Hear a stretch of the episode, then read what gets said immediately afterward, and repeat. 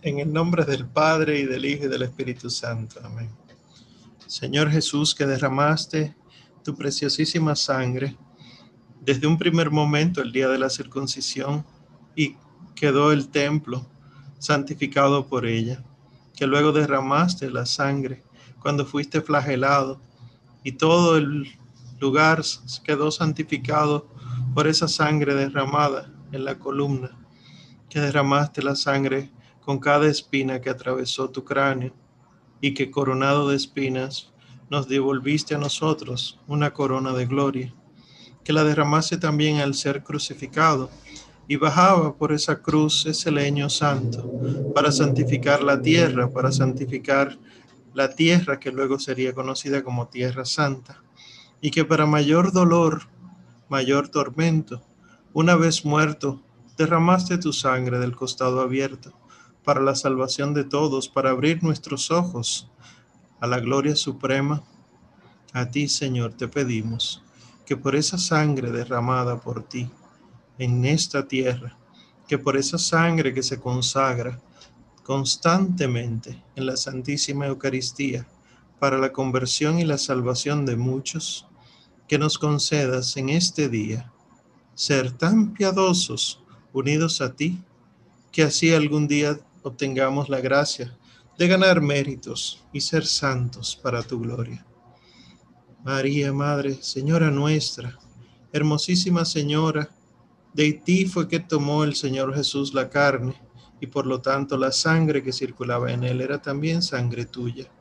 A ti te pedimos, Madre hermosa, que nos acompañes a ser cálices, a ser vasos espirituales, como tú lo has sido y lo eres, y así entonces en nosotros no circule ya tanto nuestra sangre, sino la de Cristo, y la demos a beber a los otros, previo a un proceso de conversión. Madre, enséñanos que en esta noche todo lo que nosotros podamos pedir en tu nombre al Hijo, Él nos lo concederá.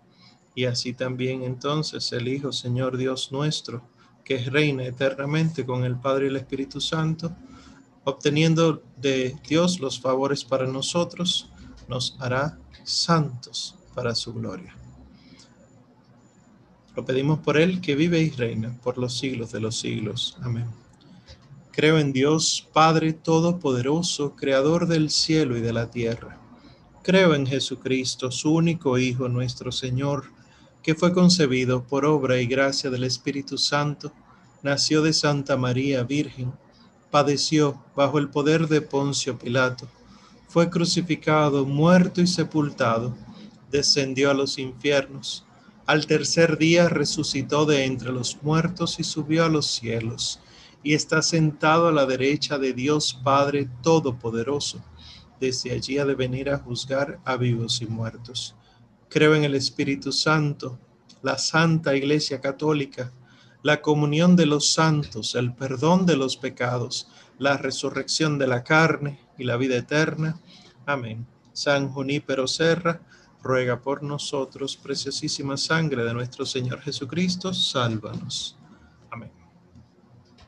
Bien, pues eh, hoy ustedes quieren que sea una clase fenomenal, pero lo interesante de esta clase fenomenal es que la van a dar ustedes.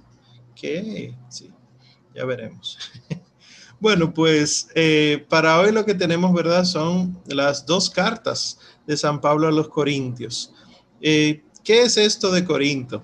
Yo voy a utilizar el mapa, ¿verdad? Porque así entonces nos ubicamos un poquitico mejor. Eh, ustedes tienen sus mapas, recuerden que tienen sus mapas en sus Biblias, pero aquí estamos viendo el famoso mapa de esta gran empresa. No sé si se ubican, ¿verdad? Aquí donde ven el cursor es España. Esto es el Sahara. Esto es obviamente reciente, eso no es en tiempo de San Pablo, pero para que se ubiquen, ¿verdad? Eh, y todo este mar es el mar Mediterráneo. Entonces, solamente para recordarles, aquí donde se está moviendo el cursor ahora es Tierra Santa, ¿verdad? En esa zona de acá. Y esto que le estoy señalando es lo que se llama Asia Menor, que era una región del Imperio Romano. Ahora mismo aquí está Turquía, ¿verdad? Pero todo esto se conocía como Asia Menor. Si recuerdan, en el Apocalipsis, que se mencionan las siete iglesias, en los primeros tres capítulos del libro, es en esto, a las iglesias de Asia Menor. Filadelfia, la Odisea, etc. Y entonces, todo esto que está aquí de archipiélago, archi quiere decir mucho, piélagos, eh, lo que quiere decir son pedazos de tierra, islas, eso es Grecia. Entonces, acercándonos acá, toda esta zona es donde San Pablo evangeliza, de donde tenemos sus cartas. Yo sé que esto lo saben. Y San Pablo era de esta zona de acá, donde está el cursor ahora, Tarso.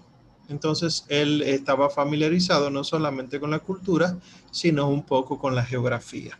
Entonces, de todo esto, que luego vamos a ir conociendo algunos nombres de algunos lugares, pues Corinto está acá. Este este pedacito de tierra eh, que une el continente con este, esta masa de tierra, esto es lo que se llama Corinto. Corinto todavía existe, obviamente, eh, y como ustedes pueden ver, tiene, es puerto, tiene puerto de un lado y puerto del otro. Y en tiempos de San Pablo, que no existía este canal que ustedes están viendo aquí, esta raya eh, sumamente recta hecha por los humanos, pero en tiempos de San Pablo estaban, miren acá de un lado, miren acá del otro. Esto era cosmopolita. ¿Qué quiere decir cosmopolita? Cosmos, lo que quiere decir es de muchas cosas. Eso es lo que significa cosmo. Por eso cuando uno quiere saber de muchas cosas, uno pide una cosmovisión. O sea, yo quiero ver, saber qué es lo que estaba aconteciendo en general en esa situación. Pues cosmos significa muchas cosas y polis lo que significa es gente, pueblo. Entonces, la cosmópolis eh, de Corinto tenía mucha gente de muchos lugares. La Corinto es puerto. Y a Corinto llegaban muchas, muchas, muchas civilizaciones porque aprovechaban el Mediterráneo para hacer los intercambios entre África y Europa y también Asia, porque los barcos, por ejemplo, que salían de Palestina, no sé si recuerdan algunos de ustedes eh, las clases del Antiguo Testamento, cuando Salomón mandó a buscar eh, madera para hacer el, templo, era por el Mediterráneo que iban. Iban al norte, a Asia, eh, Asia Menor, y ahí conseguían oro, madera y muchísimas cosas. Estos grandes barcos son los que luego uno conoce eh, dependiendo de la época, que los fenicios, que los asirios, todo esto estaba gobernado por ellos, y también los griegos, y también los romanos, y también los espartanos, y luego entonces llegarían los godos, visigodos, etc. El Mediterráneo era un mar muy utilizado. Y el, pueblo de Corinto, o la ciudad de Corinto, eh, al ser tan visitado, tenía mucha influencia de muchas comunidades. Y entonces, eh, nosotros vemos que cuando San Pablo escribe a los Corintios, es en el único lugar donde se habla de hablar en lenguas. ¿Recuerdan de los hechos de los apóstoles el Pentecostés? ¿Verdad?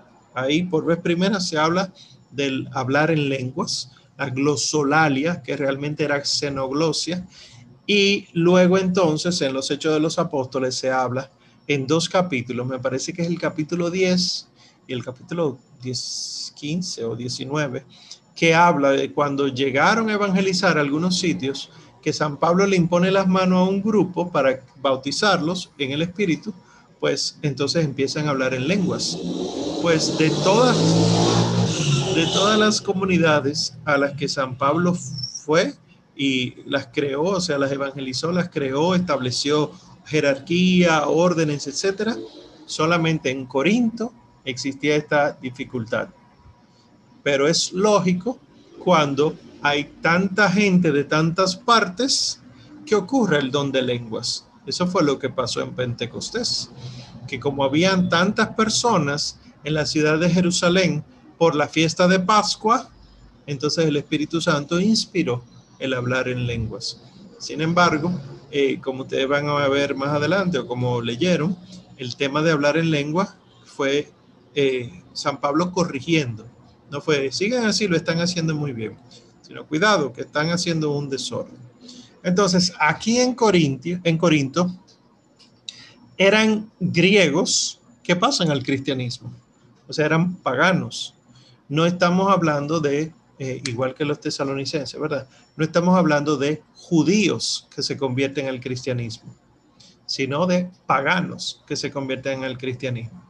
Y entonces eh, San Pablo escribe dos cartas. Probablemente estas cartas eh, fueron escritas entre el año 50 y el 55. Los estudiosos tienen dos posturas. Una que sea a principio de los 50, o sea, del 50 al 53, y otro que del 53 al 55 o 56. ¿Por qué se intuye eso? Porque San Pablo en una de las cartas, en una de estas dos cartas, eh, habla que él se iba a quedar para Pentecostés en la ciudad donde él estaba, en Éfeso, y que luego de ese Pentecostés entonces él iría a visitar a los corintios otra vez. Entonces cuando uno se pone a ver las fiestas de Pentecostés en Éfeso, que fue desde donde él escribió, entonces uno tiende a tirar estos numeritos, pero eh, para el fin en el que nosotros nos estamos reuniendo, ¿verdad? Para aprender sobre los textos, pues no es tan importante si fue el 51, el 52 o el 53, sino que fue para esa época. Entonces, esto quiere decir que eso fue el tercer viaje de San Pablo. ¿Cómo va a ser que nosotros estamos leyendo unas cartas, dos cartas, que son del tercer viaje, cuando todavía no hemos hablado del primer viaje ni del segundo viaje. Es que los primeros dos viajes fueron de evangelización. San Pablo no se la pasaba escribiendo cartas. Entonces, en estos viajes que ustedes pueden seguir en, los mapas de su Biblia y, con, el, eh, con el libro de los Hechos de los Apóstoles a mano, eh, ustedes verán que era el primer viaje ni siquiera fue él que evangelizó, sino que él estaba aprendiendo a evangelizar.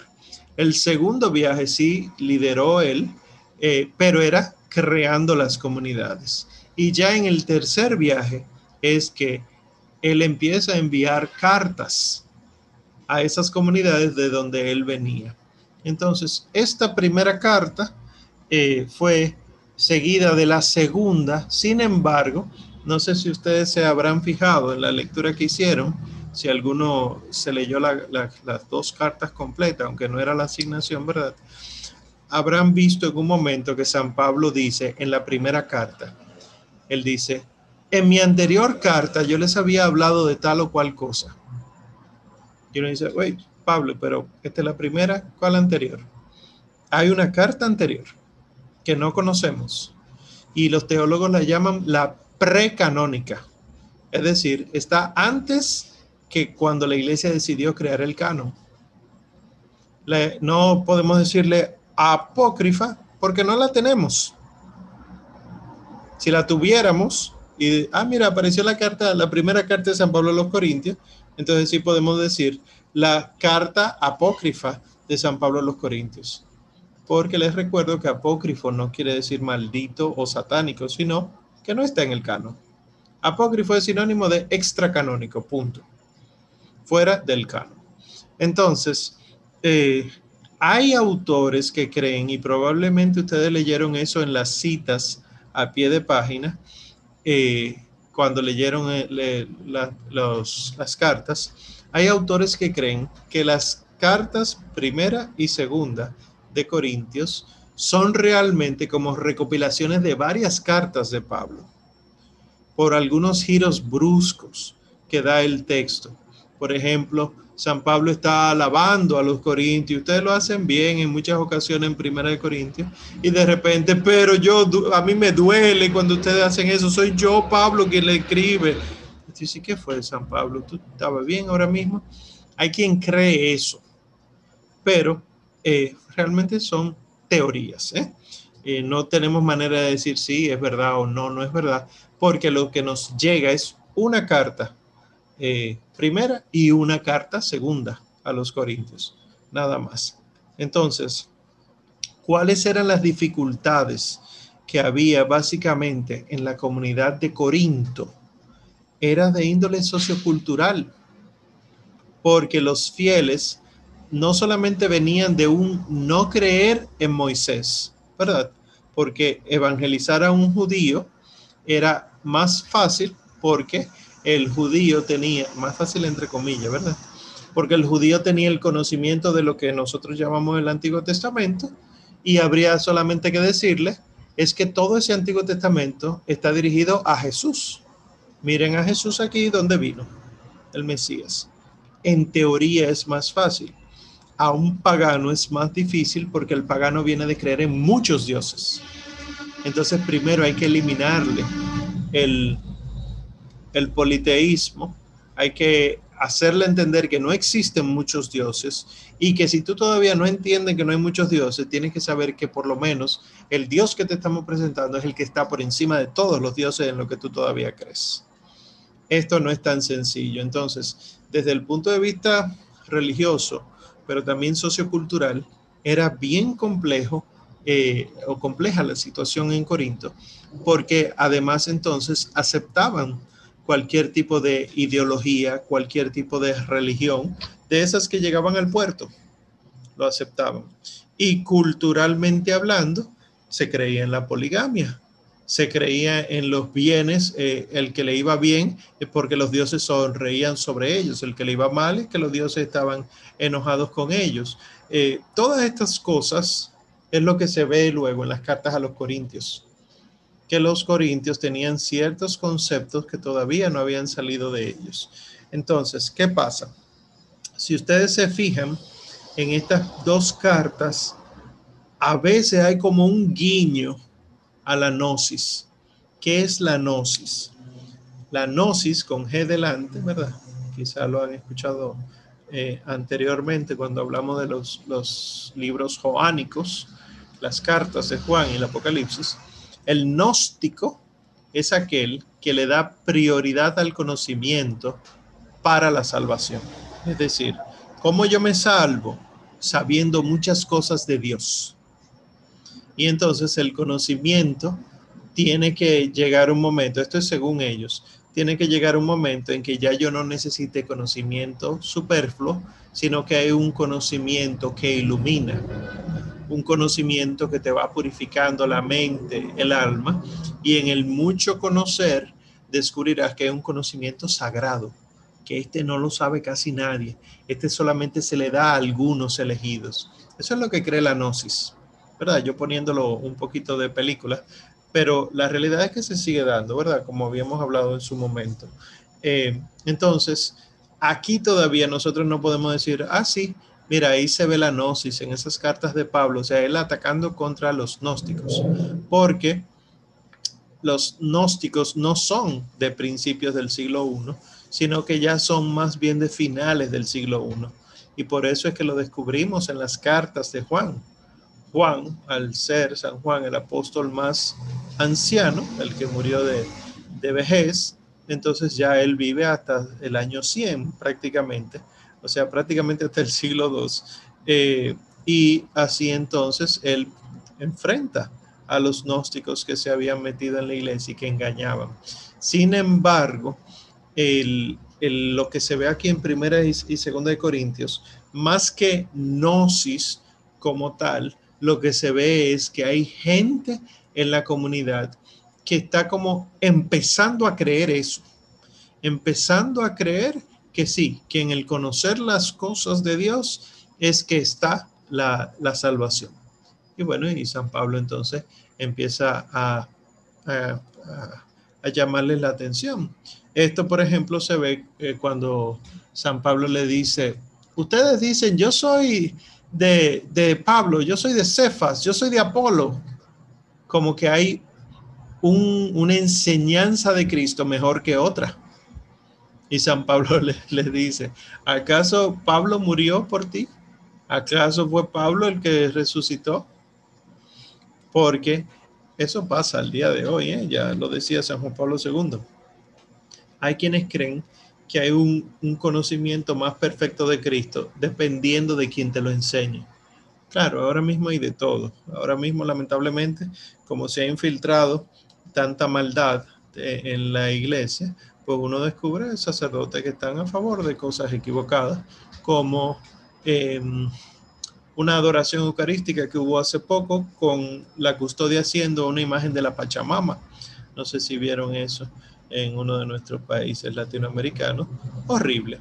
Eh, la Pachamama, esa horrible divinidad em, natural, de, este naturalismo eh, ecologista, eh, panteísta, eh, fue la imagen de madera y se le sustituyó del vientre, se le sacó la criaturita y ahí entonces se puso a Cristo y fue expuesto en una adoración y hay fotos en las redes de eso. Eso, por ejemplo, encontramos de eso ahora. En ese momento no se hubiera encontrado nada de eso porque un apóstol le hubiera llamado la atención fuertemente y lo expulsa hasta de la comunidad, como San Pablo eh, mandó a expulsar al incestuoso de la comunidad. Bueno, entonces, hay diferencias entre la primera y segunda carta, ustedes lo vieron. La primera carta no habla de lo mismo que la segunda.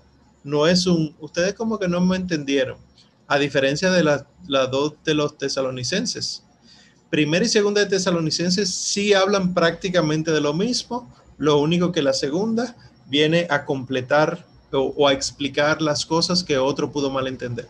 Pero primera y segunda de Corintios no. Primera de Corintios habla básicamente sobre los problemas de la vida en la iglesia, de cómo se pueden solucionar, de cuáles son las dificultades de la iglesia. Pero segunda de Corintios es San Pablo recriminando a los corintios porque le han dado eh, validez a otros y han dejado, se han dejado engañar en contra de la figura de San Pablo. Y por eso, segunda de, Corintios, eh, Pablo tiene que exaltarse tanto y decir, y voy a decir una locura, y, yo no debería decirlo, pero tengo que, que, darme alas, porque si no, ustedes van a seguir creyendo disparate. Entonces, esta experiencia apostólica de San Pablo, de cómo él muere y resucita en Cristo, es lo que, de lo que trata la segunda carta. Entonces, en la segunda carta aparecen unos tales adversarios o enemigos. En la primera carta lo que hay es oponentes. En la segunda hay adversarios. ¿Cuál es la diferencia? En la primera carta no aparece alguien de fuera que se metió, sino alguien de dentro que no entendió bien. Por lo tanto, lo que hay que corregirlo. En la segunda carta, lo que hay es adversarios. ¿Qué es esto? Gente de fuera, o sea que no es cristiana, que se metió en la comunidad. Y lo que hay que hacer es votarla. Estos son los que San Pablo llama los superapóstoles. No sé si les llamó la atención que San Pablo hablara con este título. Estos superapóstoles eran los adversarios de la iglesia y eran intrusos que venían diciendo, nosotros somos judíos, nosotros somos seguidores de Moisés, nosotros creemos en todo lo que ustedes creen. Es más, nosotros creemos más en Moisés que el que les enseñó a ustedes de Moisés y exaltaban eh, místicamente a Moisés. O sea, el, Moisés era presentado como, como un místico, como alguien que, sabía más que cualquiera, incluso que el mismo Cristo. Y esta gente, entonces, seguidores de Moisés, eh, presentaban las visiones y los éxtasis como si fueran signos de sumisión. Miren qué interesante. Sí habían milagros, esos superapóstoles que no eran de la iglesia, sí tenían visiones, sí realizaban milagros, sí estaban en éxtasis, Pero San Pablo le decía, eso no son de nosotros. Esto pudiera aclarar muchas cosas sobre los, los cristianos no católicos, donde en sus grupos se dan milagros, conversiones, etc. El Señor permite lo que sea, pero les recuerdo, como dice San Pablo en esas cartas que tenemos para hoy, hasta el demonio se viste como ángel de luz.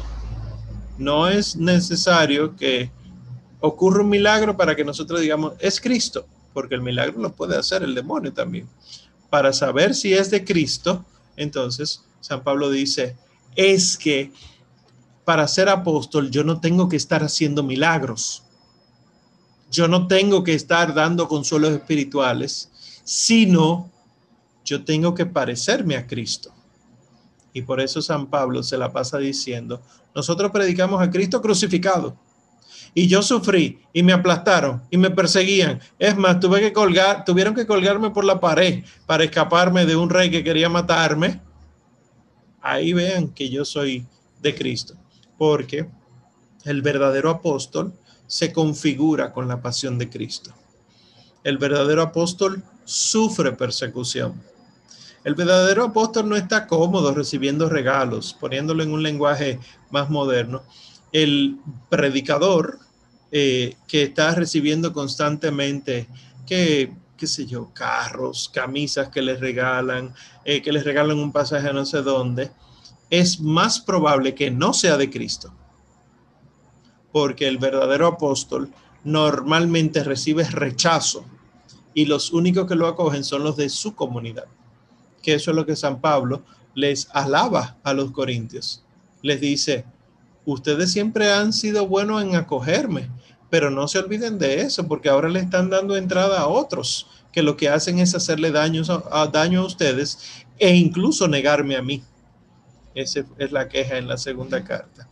Entonces, cuando San Pablo habla de su experiencia espiritual, de cómo él se encontró con Cristo, cómo se sintió eh, eh, eh, llevado a vivir el mensaje de la cruz, etcétera, es testimonial la segunda de Corintios. Aquí uno descubre que San Pablo pasa mucho trabajo. Y no es excusa, pudiera ser carácter, o sea, puede ser de su personalidad, pero también uno entendería por qué el temperamento de él es tan fuerte. ¿Por qué San Pablo cuando habla hace que la gente tiemble? Que lo dice en una de las comunidades que hay gente que se queja de que yo escribo muy fuerte. ¿Dónde he oído yo eso antes? Eh, pero si yo tengo que ir allá y dar la cara y mostrarme fuerte también, él lo voy a hacer. ¿Por qué? Porque él no está luchando contra eh, gente, sino contra el poder maligno que quiere convencer a los corintios de que San Pablo está mal y que por lo tanto no debe ser imitado. Y fíjense que él dice, sean imitadores de mí, yo soy su papá. Todo el mundo puede decir lo que sea, pero el papá de ustedes soy yo, padre en la fe. Haga, eh, imítenme a mí, nunca le hice nada fuerte, nunca le puse a pasar trabajo. El que me regaló algo fue porque quiso, porque yo siempre, San Pablo es muy coherente en lo que eh, él predica y lo que él hace, pero implica un temperamento fuerte. Eh, y eso uno lo ve normalmente en los santos.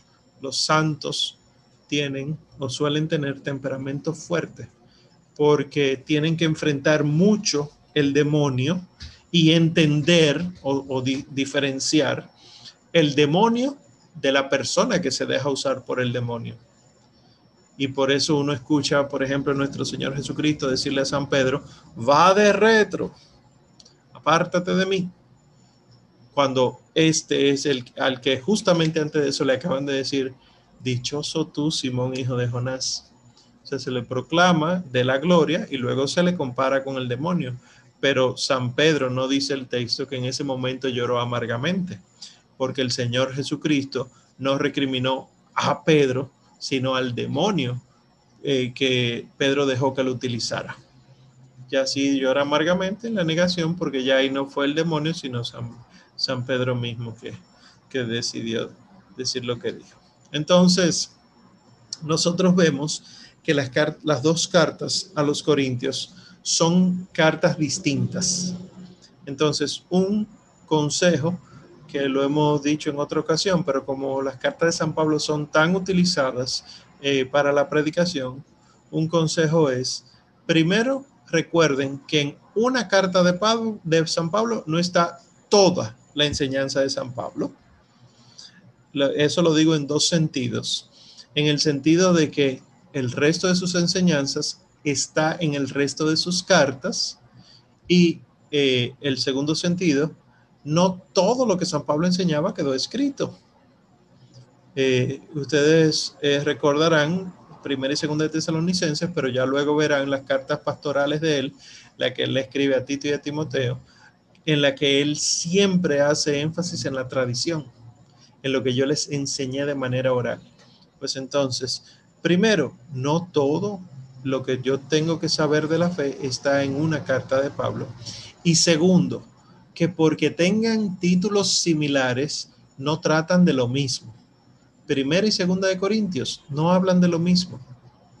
Aunque sí podemos decir algo similar a lo opuesto, perdón, en primera y segunda de Tesalonicenses, no así, primera y segunda de Corintios. Entonces, eh, aunque sí vemos el tema de los dones, los carismas, sobre todo los carismas, más que los dones, eh, en Primera de Corintios, no aparecen en Segunda de Corintios. Entonces, nada, tener eso clarito, ¿verdad? Para poder hacer una lectura y también un análisis un poquito más desligado de, lo que estamos acostumbrados a ver. Vamos entonces a pasar a, las lecturas. Eh, si tienen preguntas de lo que hablamos, para entonces eh, pasar a los comentarios de ustedes y los comentarios del profesor. Preguntas, dudas, aclaraciones, comentarios, algo, algo que quieran decir, compartir, ¿no? Qué bueno. Bueno, pues pasamos entonces a Primera de Corintios. Lisa quería, Omar. Ah, perdón, no te vi. Adelante, Lisa. Tú mencionaste que habían otras cartas de San Pablo, que no eran nada más primera y segunda de Corintios, ¿había otra tercera carta de Corintios o fue que yo? Sí, lo, había... que no son apócrifas. No, lo que pasa es que no se, no se sabe dónde está. Eh, en Primera de Corintios, San Pablo dice, te buscaré ahora la cita porque realmente no me la sé. Eh, ya la encontré. Primera de Corintios 5.9. Yo me río porque no me la sé, pero aparece de una vez. Primera de Corintios 5.9, eso es la Virgen. ¿eh? Dice San Pablo. Se supone que Primera de Corintios es la primera carta, ¿verdad? Pero ahí dice, al escribiros en mi carta que no os relacionarais con gente inmoral, y ya lo dejo ahí. ¿Qué carta? Esta es la primera. Entonces, a eso es que me refiero. A que hay una previa a Primera de Corintios, pero que no la conocemos porque no no fue guardada, no fue transmitida, etc. Pero eh, se ve entonces que San Pablo no escribió solo dos cartas a los corintios, sino que probablemente hubo un intercambio frecuente de cartas y que nos llegan a nosotros dos, que fueron las que Dios quiso que llegaran porque las comunidades quisieron guardar. Bien. ¿Alguien más? ¿No? Eso. Pues entonces, primera de Corintios. Yo sé que nosotros, ¿verdad? Tenemos eh, asignado, asignados los capítulos del 7 al 14. Pero yo quiero hablar del, antes del 7, ¿verdad? Del 1 al 6, para que nos ubiquemos. Si las primeras, perdón, si las cartas anteriores, primera y segunda de Tesalonicenses, las escribió San Pablo con alguien, primera de Corintios también no le escribe San Pablo solo. Empieza diciendo, Pablo llamado a ser apóstol de Cristo Jesús por la voluntad de Dios y Sóstenes, el hermano, a la iglesia de Dios que está en Corinto. Esta carta la escriben ellos dos. ¿Por qué? Porque los apóstoles iban de dos en dos. Entonces, como el Señor enviaba de dos en dos, los apóstoles, los doce, siguieron enviando de dos en dos. Y San Pablo iba con un compañero siempre evangelizar. Entonces, esta carta, aunque uno dice de San Pablo, también es de Sóstenes. Está bien. Es decir, de la primera carta de San Pablo a los Corintios. Sí, es de San Pablo, es verdad. Eh, y de hecho es él que la dicta. sabemos que él no la escribe. Es interesante ver los manuscritos porque uno descubre tantas cosas eh, interesantes. Por ejemplo, al final de la carta, capítulo 16, el versículo 21 dice, el saludo va de mi mano, Pablo. Eso lo escribió Pablo. Porque San Pablo lo que hacía era eh, dictar, porque estaba ocupado con tantas cosas. Y uno se da cuenta en el capítulo 1, ¿cuánto para adelante y para atrás, verdad? Versículo 14 y siguientes, miren cómo dice. Primera de Corintios 1, del 14 al, eh, al 16 dice, Doy gracias a Dios por no haber bautizado a ninguno de vosotros fuera de Crispo y Gallo. Así nadie puede decir que habéis sido bautizados en mi nombre. Ah, sí, también bauticé a la familia de Estefanas. Por lo demás, no creo haber bautizado a ningún otro. Este, ah, sí, nos demuestra que San Pablo estaba dictando, era. San Pablo, imagínense un San Pablo eh, en, un estudio, eh, bueno, un estudio sería demasiado, en una habitación, una mesa, una lamparita. Y entonces San Pablo estaba como preocupado, pensativo, y le va diciendo al que va eh, escribiendo la carta, quizá era Sóstenes, pero no dice que era Sóstenes, eh, mira, eh, yo doy gracias a Dios, ve copiando ahí, yo doy gracias a Dios no haber bautizado a ninguno de ustedes, nada más a Crispo y a Gallo, porque así entonces nadie puede decir, yo, yo soy descendiente de San Pablo. Ah, no, espérate, yo también bauticé a la familia de Estefanas, pero después a nadie más. Te das cuenta ahí que entonces esto es un dictado. Entonces, eh, para empezar, eh, dijimos, ¿verdad? San Pablo y Sóstenes. Y segundo, es dictada la carta. Y por eso también cuesta a veces seguir un orden de un tema. Tú dices, pero ven acá, eh, yo veo como que trata muchas cosas juntas y después vuelve al tema del que estaba tratando al principio, porque es Pablo hablando y mientras se va copiando. Y esto no es, eh, tacha eso, eh, empieza de nuevo, porque estamos hablando de una época en la que conseguir pergaminos no era tan sencillo, en el que escribir con tinta no era tan fácil. Entonces, borra eso y empieza de nuevo o eh, dale delete y, empieza, control Z. Nosotros somos tan bendecidos, señores. Bueno, entonces, eh, empieza diciendo la carta, ustedes están divididos. Ese es el tema de la carta prácticamente. Ustedes están divididos. Y dice él, me refiero, ese es el versículo 12 eh, del capítulo 1, eh, y fue porque los de Chloe o Chloe le dijeron que ustedes estaban divididos. Eh, me refiero a que cada uno de vosotros anda diciendo, yo soy de Pablo, yo soy de Apolo, yo de Cefas. Y San Pablo dice, y yo de Cristo. ¿Está dividido Cristo? Aquí uno se da cuenta del temperamento de San Pablo. ¿eh? San Pablo utiliza mucho la ironía mucho que la usa. Y esto nos deja entender que tener temperamento fuerte es de santidad. Lo que no es correcto, lo que no es de santo es tener ira. A menos que sea la ira santa, pero el temperamento fuerte sí, porque el demonio tiembla ante eh, los humildes con temperamento fuerte, como la Virgen María. ¿Ustedes creen que la Virgen María era una ñeñeñe ahí que, ay, no, no me mire? y ella miraba desafiante. E, esa escena en la película La Pasión de Cristo de Mel Gibson, donde van caminando ya con la cruz a cuesta el Señor, que se ve de un lado eh, Satanás con el bebecito cargado, y en ese momento la única persona que ve al demonio es la Virgen María, esa escena habla de eso, de cómo ella no pestaña ni siquiera, ella lo mira directamente a los ojos, como si fuera un duelo y bueno, y termina ganando ella por su hijo. Bueno, esa historia ya ustedes se la saben. Volvamos aquí donde Pablo. El problema de Corinto era entonces los partidos, las divisiones. Y entonces San Pablo dice, no, no, no, no. ¿Por qué ustedes se van a inclinar por la sabiduría de un hombre si la sabiduría que se le transmite a ustedes es de Dios.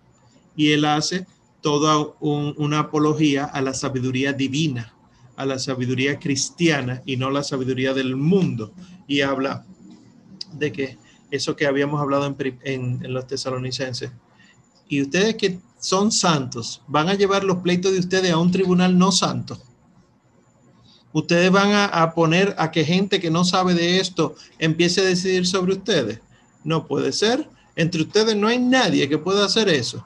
Miren que hay mucha gente que está muy perdida, pero a ustedes se les ha enseñado muchas cosas. Entonces, después de hablar de estas divisiones, San Pablo le, les recrimina y les dice, ustedes saben por qué siguen así entre ustedes, porque ustedes no han soltado la carne yo cuando fui, tuve que hablarle no como agente espiritual, sino como agente carnal. Y es comprensible, porque ustedes no conocían todavía eh, la fe. Pero ya yo duré tres años con ustedes. ¿Ustedes fueron bautizados o no? ¿A ustedes se les predicó o no? Y todavía ustedes son de la carne. Entonces, cuando uno lo pone así, jamaquea un poco. Por eso es lo que está diciendo básicamente San Pablo. O sea, nosotros podemos hablar de sabiduría, pero no la sabiduría según el mundo. ¿De qué sirve tanta enciclopedia si al final tú no lo pones en práctica? Entonces, ¿cuál es la misión del predicador? De verdad, servirlos a ustedes, pero para que se salven. Por lo tanto, el yo decir, yo soy de Apolo, usted está invirtiendo los papeles.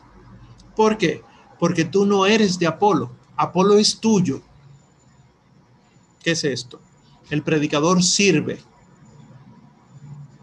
por lo tanto, yo no soy de un predicador. El predicador está a mi servicio. Y San Pablo les dice, les advierte, si ustedes prefieren decir, yo soy de Cefas, yo soy de Apolo, yo soy de Apolo, yo soy de Pablo, ustedes no han entendido cuál es la, misión del, predicador. Ustedes están invirtiendo los papeles y sepan, y aquí viene una frase eh, muy linda, eso es capítulo 3, eh, versículo 21. El 21 al 23 dice, así que nadie se gloríe en las personas, pues todo es vuestro. Es decir, lo, si ustedes reciben predicadores, si ustedes reciben sacerdotes, si ustedes reciben, poniéndolo en un lenguaje actual, eh, profesores, religiosas, prédicas, revistas, páginas web católicas, sepan que todo eso está al servicio de su conversión. No ustedes al servicio de eso. Y, sigo leyendo. Entonces, que nadie se gloríe en las personas, pues todo es vuestro. Ya sea Pablo, Apolo, Cefas, el mundo, la vida, la muerte, el presente, el futuro, todo es vuestro. Y vosotros sois de Cristo y Cristo de Dios. Fíjense que yo como fiel cristiano, al único al que pertenezco es a Cristo.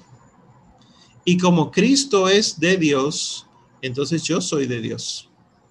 Pero yo no soy de el que me predicó o el que me evangelizó. Que hoy caemos en eso, ¿eh? Ay, no, yo prefiero, prefiero al Padre tal, porque sí. Bueno, si fuera solo preferencia no hay problema, pero es que nunca es preferencia es un, seguimiento casi como si fuera el mismo Cristo. Y ahí hay problemas. Fíjense que Pablo no dice síganme, sino que dice imítenme. Eh, y el famoso libro medieval que muchos de ustedes leen, eh, Tomás de Kempis, él escribió imitación de Cristo, no seguimiento de Cristo. Porque eh, aunque sí a Cristo se sigue, pero en la vida moral se le imita. Para seguir a Cristo no basta con seguirlo, sino con negarse, cargar la cruz y seguirlo. Si yo lo sigo sin cruz, al final no hay gloria. Entonces, eh, San Pablo habla de, estas realidades, de, de, uno apartarse de Cristo por seguir personas y entonces termina en el error y por eso entonces hace unas amonestaciones. Y él dice, ya en las amonestaciones del capítulo 4, no les escribo esto para avergonzarlos, sino más bien para amonestarlos como hijos míos queridos, pues aunque como cristianos hayáis tenido diez mil pedagogos, no tenéis muchos padres, he sido yo quien por el Evangelio os engendré en Cristo Jesús. Os ruego pues que seáis, seáis mis imitadores. Por esto mismo os he enviado a Timoteo, hijo mío querido y creyente fiel. A, a Timoteo, trátenlo bien, por favor. Y entonces llega un caso, porque como San Pablo se había enterado de las dificultades, escribe la carta lo primero que aborda es estas divisiones, pero lo segundo que aborda es un caso específico que hay en la comunidad, que es el que vive con, la esposa de su papá, ¿verdad? Con su madrastra, el incestuoso, eh, la, la mujer de su papá. Entonces, ¿cómo San Pablo habla de este? Bótenlo. Lo han A mí me da risa porque San Pablo, San Pablo no dice, no, hombre, trátenlo bien. Nadie sabe de qué ambiente viene. Quizá tiene problemas emocionales. ¿Por qué no llaman al psicólogo familiar y lo mandan hacia allá? Quizá necesita terapia grupal. No, no, no, no. Bótenlo. Entréguenlo a Satanás. Que quizás así se arrepienta. ¿Qué es esto? Antes de que ustedes crean de que, que esto es como obligado así. Hay gente cristiana que se le corrige y no se endereza se le vuelve a corregir y no se le endereza. Y se le vuelve a corregir y no se endereza. Esta es la famosa corrección fraterna. En la, corrección fraterna, el Señor dice que lo deje. Y San Pablo lo que dice es, ¿por qué se lo deja?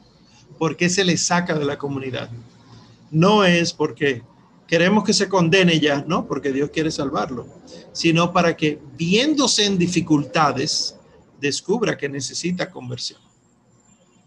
Y por eso entonces se le entregaba a Satanás, como dice San Pablo, y dice, es que ustedes son unos incongruentes, porque ven este caso de este incestuoso, y en lugar de decir, no, aparten, apártenlo de nosotros, dicen, bravo, mira ese, ah, ese sí es grande me hace pensar en los chats de WhatsApp, me hace pensar en las despedidas de soltero, eh, me hace pensar en, cuando nosotros aplaudimos, esto es lenguaje dominicano, eh, aplaudimos al tigre porque sabe mucho y es astuto, y menospreciamos al pariguayo porque hace las cosas como hay que hacerlas. Eh, este desorden es lo que San Pablo critica y dice, ustedes están desubicadísimos en ese sentido y por eso entonces ustedes no pueden comer la comida del Señor. Porque ustedes son panes ácimos y con esa maldad están entrando levadura. Entonces si entra la levadura en el pan, el pan se va a dañar y entonces aprovecha y habla de los casos de los tribunales y de la fornicación, que eh, es un tema interesante antes de entrar al matrimonio que es donde ustedes a hacer todos sus comentarios, que San Pablo dice que, oye, yo prefiero que se queden como yo, pero el que no aguante que se case, es mejor que se case para que no esté ardiendo en el fuego fornicando. La fornicación no es correcta y mucho menos con una prostituta, porque es que unirse carnalmente, hombre con mujer, hace que sean una sola carne. Por lo tanto, el hombre que se une con una prostituta se hace una sola carne con la prostituta. Eh, la mujer eh, que, tiene varios maridos se hace una sola carne con todos ellos y viene el desorden y viene la catástrofe. Y no saben ustedes que su cuerpo es templo del Espíritu Santo que está en ustedes y que han recibido de Dios. Entonces ustedes no se pertenecen. Ustedes han sido comprados a muy buen precio usen su cuerpo para honrar a Dios. Y ya por fin entonces entraríamos al capítulo 7. De esa asignación de lectura, ¿verdad? Del capítulo 7 al 14 de Primera de Corintios. Comentarios, por favor. Sus impresiones, sus anotaciones. Adelante. ¿Quién se anima? Mm, mm. No, Ay, ay, ay. Valkyria, adelante. yo dije ya va, yo dije ya va. Ah, ah, ya va, ok. Pues Mariel levantó la mano. Sí, muy tímidamente. Eh, realmente con ese primer capítulo, el 7, a mí me agradó tanto leerlo. Yo dije, wow, necesitamos que todo el mundo lea esta carta. Sí. Sobre todo los jóvenes que están en discernimiento eh, vocacional, porque es verdad, no habla de la vida religiosa, pero sí habla de, del matrimonio y la virginidad, que es lo que es verdad, uno, el estado que uno debe de vivir mientras está soltero. Em, creo que eh, creo que fue ahí también que leí se me olvidó, espérate, que lo tenga en el celular, perdón. No hay problema. Habla. Ah, exacto. Eh, ajá, di. No, que también como habla de los viudas, habla de, del estado que uno tiene. Me agradó mucho leer, sí, lo que decía, como que, eh, que muchas veces Dios nos llama, definitivamente, Dios nos llama cuando somos pecadores. Y como somos esclavos del mundo, si me, me arregla si está mal mi entendimiento, pero él, él, dice como que quédense tal cual Dios les, les, llamó, pero no siendo esclavos del mundo, sino ahora siendo, siendo esclavos de Él. Sí. Así mismo es que dice, si Dios te llamó soltero, quédate soltero. Si te llamó casado, quédate casado, etc. Pero él mismo dice, esto no es mandato de Dios, esto es una exhortación que yo hago. Interesante que San Pablo haga esa exhortación, porque muchos de nosotros ignoramos. Dios me llamó en esta situación, y cuando digo esta situación no necesariamente soltero o casado, sino aún más profesional o no profesional, aún más comprometido con algo o no comprometido con otra cosa, aún más en asuntos políticos o en asuntos domésticos. O sea, Dios me llama en situaciones. Sin embargo, muchos de nosotros llevamos nuestra vida por un lado y Dios como un accesorio en nuestra vida, como, como unos los dados que les cuelgan al retrovisor o el sticker de soy cristiano, el pescadito en el carro. Sigue siendo el mismo carro que tú no cuidas, en el cual tú cometes todas las imprudencias a vida y por haber, pero ahora tiene un sticker. ¿Cuál es la diferencia si lo único que hace es condenarte más fácilmente? Eh, San Pablo a eso que se refiere es que tú eres ahora esclavo del Señor que sí tienes sticker en tu carro, que sí ahora tu ropa tiene, no sé, yo amo a Dios, eh, lo que sea, pero que seas coherente, porque ¿de qué sirve? Y esto es un caso de la vida real, ¿de qué sirve tú hacer t-shirts católicos, con diseños católicos, y que eh, sea mostrando la barriga, por ejemplo? Eso es un caso real de una página en Instagram católica dominicana que tuvo varios encontronazos con una hermana de comunidad, porque entonces, ¿Cristo dónde? Conozco un caso también de alguien que, ay, a mí me encanta la frase Dios es fiel, y se tatuó encima de su corazón Dios es fiel, porque eso lo hacía sentir más católico, así no se le olvidaba. ¿Y de qué sirve? ¿De qué sirve que nosotros tomemos a Cristo y no nos hagamos esclavos de Él, sino a Él de nosotros? Ahora tú me sirves a mí. Y es como una especie de disfraz. San Pablo habla de eso. Sí. sí, también como le habla, eso también me, encantó leerlo, sobre todo porque ahora el matrimonio es como un relajo. como habla de, del matrimonio y la paciencia y la perseverancia que debe de tener eh, el hombre y la mujer, que si uno se separa de su, de su, de su esposo, pues que se reconcilie, pero no vuelva a casarse. Eh, como que esos golpes que da San Pablo, es como tú dices, que tiene carácter y realmente, te lo digo de verdad, si yo pudiera imprimirlo y, ir, e ir pasándolo como boletín, pues... pero dedícate a esa predicación, mira, es difícil hablar, no hablarlo, hablarlo es fácil, es asumir las consecuencias de hablar eso, que es difícil porque hay veces que uno no quisiera ser excluido ni, ni, catalogado, pero es que incluso hasta dentro de la iglesia te maltratan cuando tú hablas estas cosas eh, eh, de, de, ser fiel en el matrimonio, de ser virgen. Hay ocasiones que el Señor llama a un matrimonio virgen, el, el matrimonio josefita, en que los dos deciden dedicarse al servicio de Dios. Son ocasiones que, el Señor, en las que el Señor llama eh, con respecto a la virginidad y el matrimonio. Y él dice en un momento, mira, a mí me gustaría verlo libre de preocupaciones. Es por eso que yo le digo, el soltero no se case. ¿Por qué? Porque el soltero, la soltera, va a, a tener que atender su pareja y luego la familia. Y entonces no va a tener mucho tiempo para las cosas del Señor. Di eso ahora y te salen una nueva teología que dice, pero atender mi casa y mi familia, esas son las cosas del Señor. Y esos son los que hablan bien. hay otros que dicen, eso, eso es viejo, eso quedó obsoleto, eso ya no se usa. Y esa exhortación, ya la última que comenta de esto, la exhortación que le hace a los jóvenes que, tienen pareja, eh, de que, en, en palabras llanas de dominicano, si usted no puede controlarse, cásese. Pero no se case por eso, o sea, aguántese. en, en, ese estado de noviazgo hay mucha, bueno, el, la pareja tiene la misión de también encontrarse con Dios y ir conociendo cosas que luego en el matrimonio se van descubriendo. Pero también como que no lo he escuchado eso mucho viniendo de los sacerdotes, ni de los catequistas, ni nada de eso. No, y sin embargo el demonio no duerme, el demonio empieza a dar su catequesis de dale para allá, eso no es nada, todo el mundo tiene que saberlo, etcétera, desde el día uno de tu nacimiento.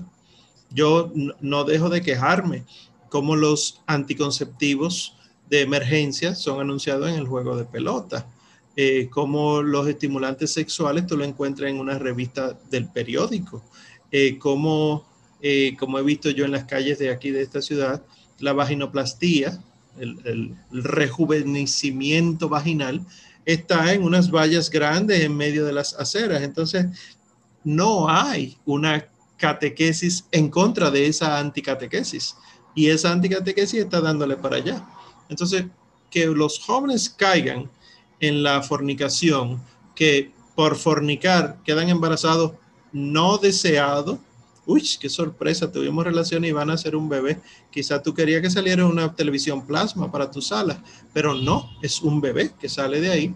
Entonces, como es no planificado, tenemos que estimular el aborto tenemos que estimular para que usen anticonceptivos. Toda esta gran maraña, como tú dices, falta una catequesis adecuada. ¿Por qué? Porque esto, aunque suene ideal, no es un ideal, se hace, se logra, es posible, pero con las herramientas adecuadas. Bien. Gracias. Siempre. Perla. Ah, bueno, no, también ah. iba a decir que debería, se debería de hacer un, una conferencia o un congreso aquí de la teología del cuerpo. Oh, sí. Anímate, Anímense los estudiantes de la teología. Sí. Eh, un, esto va a quedar grabado, pero no importa. Eh, Ángel, que se haga el responsable de las consecuencias. El próximo Kirios, ahora en agosto, va a ser sobre moral y vamos a hablar de varios temas de sexualidad, pero ya. Ok, Perla, adelante Perla. Buenas noches, genial por ese chivo que nos dieron. Em, mm, cuando leí este capítulo, yo lo leí otra, en dos Biblias, entonces me resulta un poco, eh, bueno, de duda o no sé, como de hasta dónde abarca cuando Pablo habla sobre la pareja que hay uno que es creyente y el otro no. En una Biblia habla de creyente, pero en otra Biblia habla de infiel. Entonces, ahí me confunde un poco de hasta dónde abarca. O sea, estamos hablando de una persona que es creyente y solamente abarca esto, y, y la infidelidad en la otra Biblia se refiere a eso, de creer o no creer en Dios, o también abarca en la Biblia que habla de la infidelidad, del infiel, perdón, las infidelidades, como que bueno, si hubo una infidelidad en el matrimonio, eh, te tocó, pero tú no sabes si tú eres que vas a tanto a tu, a tu pareja. Entonces, como ver si qué tanto pudieras abarcarnos acerca de eso, por favor. Sí, eh, cuando San Pablo habla de, del infiel, es infiel a Dios, no infiel al esposo o a la esposa. Infiel a Dios. Es decir, tú y, tú y yo, ustedes y yo somos fieles en la Iglesia Católica. Entonces, un feligres, un fiel. Entonces San Pablo habla de ellos, de los fieles y los infieles. Entonces, si tú, si tú creyente, si tú fiel, tienes una pareja no creyente, es decir, infiel, entonces San Pablo te da estas recomendaciones. Que sí se puede, sí, que claro, con la ayuda del Espíritu Santo se puede, pero que si se dan los medios, que permanezcas fiel al Señor y a esa persona para que venga la conversión. Pero si no, pues déjense, eh, dice San Pablo, pero él no habla de divorcio. Fíjense que estas son personas que acaban de recibir el Evangelio, no están casados por la iglesia. Todavía no se ha hecho este, eh, eh, la práctica de este sacramento en estas comunidades como nosotros imaginamos. Entonces San Pablo no está diciendo, oye, se casaron y no funcionó, sepárense, eso no es nada. No, no, no, no. San Pablo está diciendo, si hay un infiel y un fiel unidos en matrimonio, no es en santo matrimonio, o sea, no es el sacramento, sino la unión, la que no fue destruida con, el pecado original, que los hombres siguieron casándose. Entonces, se pueden dejar porque no hay un sacramento de por medio. Pero San Pablo dice, no, hombre, si se puede, si hay medios, si hay fuerzas, eh, entonces sigue así porque puede ser que tú seas la razón por la que esa persona se convierta. Pienso, por ejemplo, en el caso de Santa Rita de Casia, muchos siglos más tarde de San Pablo, pero es un tremendo testimonio. Bien. Sí, pudiera abarcar un comentario ya. Sí, claro. Cortito. Eh, sí, que con esta lectura también, ahora eh, que me tocó releerla para la tarea, porque ese capítulo siempre me ha llamado la atención, pero en la lectura de ahora eh, me dejó una enseñanza y es que yo no entendía por qué mucha gente no creyente o que cree en Dios, pero no son practicantes de la, de la fe. Eh, hablaba mucho de, óyeme, es que yo no me puedo como aguantar en sus impulsos sexuales, como si no pudieran vivir sin tener relaciones sexuales y, criticaban a veces, a veces no necesariamente, el hecho de que cómo una persona puede vivir sin tener relaciones sexuales. Entonces, ahora leyendo Pablo, eh, resulta que como que me llegó, o sea, entendí, tuve la gracia de, comprender un poquito más em, a lo que él se refiere cuando nos llama a la soltería y cómo pudieran darse tan buenas prédicas, tanto en homilías como en charlas o lo que sea talleres, de que realmente hay personas que no se pueden contener y por eso están invitados a recibir la vocación del matrimonio ordenadamente. Pero no es que porque tú no puedas aguantarte, tú eres un animal y vas a vivir tu vida libre. Entonces, eh, como que comprendí esa parte desde ese punto, porque realmente me costaba a veces entender la, la, forma secular en la que se veía ese, esa necesidad de tener relaciones sexuales. Y esa unión, porque es una unión que realmente es fructífera, o sea, no es que es mala, y él, él incluso en una parte también lo dice, como que no es que eso sea pecaminoso, pero háganlo ordenadamente. Entonces me gustó mucho poder eh, también poder comprender esa parte y, y, el provecho que se le puede sacar a eso. que lo comprendamos. La, la teología del, del, cuerpo de San Juan Pablo II habla mucho al respecto, pero no es la única teología que hay, ¿verdad? Al respecto. La moral sexual, por ejemplo, San Alfonso María de Ligorio habla mucho de la moral sexual que quizá pudiera servirle a, a muchos de ustedes. La clave está en el orden de los afectos es decir, evitar que estén desordenados. ¿Por qué? Porque mucho de lo que decimos, yo no aguanto, realmente es que nunca me han enseñado a aguantarme. Y que cuando me enseñen, resulta que sí aguanto.